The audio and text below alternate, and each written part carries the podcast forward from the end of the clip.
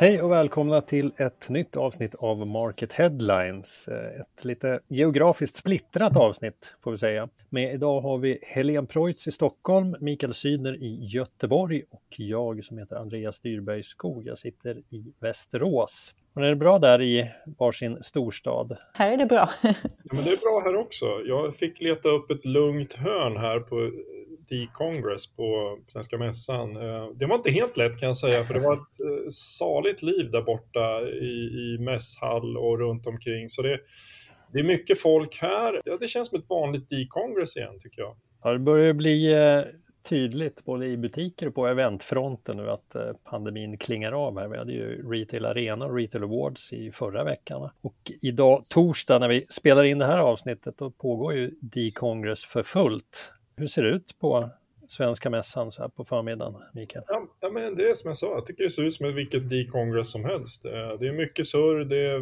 mycket montrar, det är, eh, kändes ganska välfyllt i den här stora kongresshallen eller salen där när vi satt och lyssnade på, på inledande keynote-speakern här idag, Rachel Botsmans, eh, som är förtroendeexpert författare och eh, föreläsare. Mm. Hon pratade ju liksom mycket om det här med att, att skapa tillit och, och, att det kanske är någonting som är ännu viktigare i dessa tider då, att det har ökat eh, under pandemin och, och att man verkligen förstår vad det innebär och, och tillitens roll inom handeln. Då. Mm. Att liksom varje köpbeslut egentligen hänger på någon form av tillit. Eh, hon var väldigt underhållande faktiskt. Hon, hon gjorde ett litet roligt experiment där. Hon eh, sa åt alla att hålla upp sina telefoner mm. och låsa upp dem. Och så skulle man byta telefon med den som satt eh, bredvid en. okay. Och så fick man göra precis vad man ville med den telefonen i 30 sekunder. Det låter ju rent livsfarligt. Ja, exakt. Det var otroligt mycket skratt och surr och det märktes att många var extremt obekväma med hela situationen. Då. Gick folk in och tjuvkollade på deras privata bilder? ja, men jag tror att andra faktiskt tog för sig lite också. Men, men, man ber ju ganska mycket, liksom, hennes poäng var väl lite här att man ber folk liksom, om att dela med sig mycket från sina telefoner idag, eftersom mm. telefonen är så central liksom, i våra liv. Och det här var liksom ett exempel på liksom, vad utlämnande det kan vara också tänker vår IT-avdelning skulle gått upp i limningen om eh, vi skulle göra något sånt där experiment. De som är så hårda med all säkerhet, alla utbildningar vi får gå. Vi kan väl testa på redaktions, nästa redaktionsmöte och se vad som händer. Ja, kanske en fråga om hur teknisk man är också. För att är det en främmande telefon så kanske man inte ens kan använda den på rätt Nej, sätt. Precis, exakt så. Ja, e-handeln generellt har ju haft galna ökningstal i alla fall under pandemin. Är det förväntningar på framtiden som det snackas om i korridorerna nu eller vad, vilka är de stora snackisarna hittills under D-Congress? Ja, men det kanske inte har varit helt lätt hit ännu att liksom fånga upp de stora snackisarna. Jag tror bara folk generellt är ganska nöjda med, med och liksom tycker det är spännande att vara här. Det, var, det har ju liksom varit ett väldigt tryck på liksom inför. Du berättade mm. Per Ljungberg när jag pratade med honom häromdagen att de skulle kunna ha sålt mycket fler biljetter. Det har liksom ringt folk och sagt att vi vill vara med bland föreläsarna och prata. Så det har liksom varit ett väldigt drag inför det. Så mm. det finns något lätt lättnad och, och nytändning att, att träffas på det här sättet igen. Det är lite kosläppskänsla där ute. Ja, men det är kosläpp året runt nu känns det som. D-kongress är ju hett. Eh, vi går vidare till en annan högtid som många i hamnen brukar se fram emot, eh, nämligen Black Friday. Tydligt att många vill läsa om reafesten i år också. Och, eh, Helene, dina två artiklar om vår årliga snabbenkät om just Black Friday ligger båda med bland de mest klickade den här veckan. Men hur hett är Black Friday i år egentligen om vi kikar på enkäten? Ja, precis. Det beror ju som alltid på vem man, vem man pratar med egentligen. Men eh, det verkar i alla fall utifrån vår enkät och utifrån de som jag har pratat med som att intresset har svalnat lite grann. Det är inte de här galna ökningstalen som vi såg eh, 2017-2018 när det liksom ökade med 40 50 procent eh, per år. Utan det har liksom ökningskurvan har, eh, har planat ut och vår egen enkät visar också att det faktiskt är färre företag inom detaljhandeln som planerar att ha kampanjer i år. Mm. Det är ungefär fyra av tio och det kan man jämföra med fem av tio förra året och 2019. 56 procent precis, 2019. Exakt. man tänker sig också att man kommer ha kortare kampanjer i år. Eh, och det kan man förklara på olika sätt. Förra året så sammanföll ju Black Friday med eh, den andra coronavågen när Anders Tegnell gick ut och sa att man ska inte samlas många på ett ställe. Det är liksom inte ansvarsfullt att, att ha de här stora reorna som är komprimerade liksom till en enda dag. Så då mm. smetade man ut Black Friday till Black Week och de flesta hade kampanjer som pågick en hel vecka. Men det ser man inte så mycket i år, det som vi har sett hittills. Utan det är mer en tillbakagång liksom till traditionell Black Friday. Mm. Eh, kanske ett par dagar där omkring.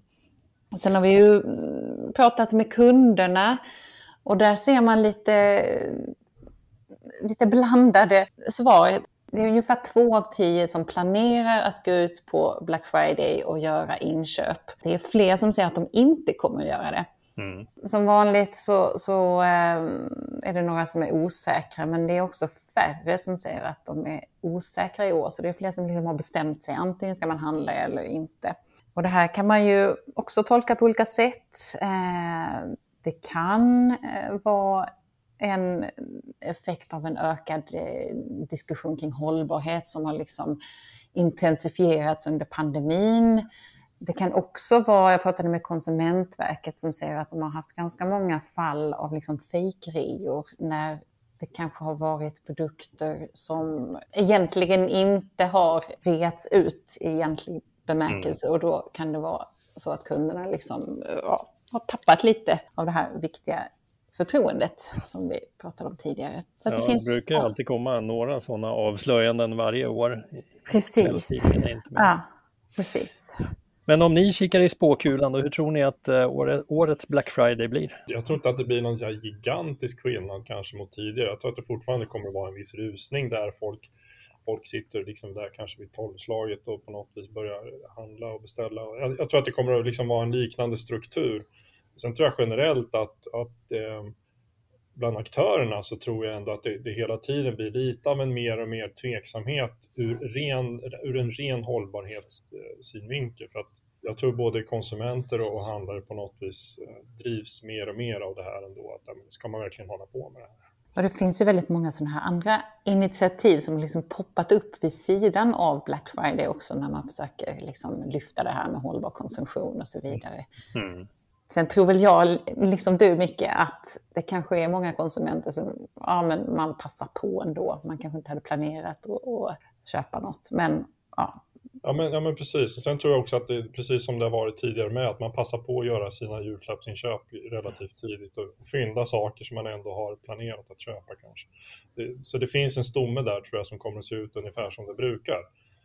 Exakt, för den ligger ju ganska lägligt där också. Det är ju liksom sista eh, sluttampen av, eh, av november när eh, julhandeln också påbörjas. Och många tänker väl varför inte passa på nu? Det ska ju ändå köpas. Ja. Mm. Men, men, på sikt kanske det blir så här, ja, men det kanske slutar med att det, det kommer att vara fult att handla på Black Friday. Ja, det är mycket frågetecken i alla fall kring årets Black Friday, men eh, klart är att eh, den kommer ju bli av, åtminstone. Hörrni, sist men inte minst så ska vi tala om ett eh, återkommande tema, eh, både i nyhetsrapporteringen och eh, här i podden har vi pratat om det tidigare. Det är butiker som stänger, butiksdöd om man ska använda så drastiska uttryck. HI släppte nya siffror i veckan som visade att eh, totalt så minskade det svenska butiksnätet med 3% under 2020. Inget jätteras under pandemin kanske, men eh, var det någonting särskilt ni fastnade för i de här siffrorna?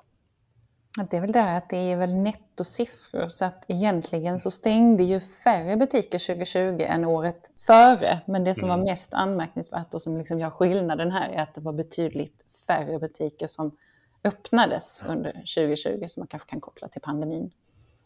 Mm. Men ändå anmärkningsvärt att det stängde färre butiker just under 2020 än 2019. Jag tycker det är lite förvånande ändå. Jag hade väntat mig mer. Ska vi avfärda det här, liksom hela det här butiksdödsnacket som bara Nej, men det har inte hänt.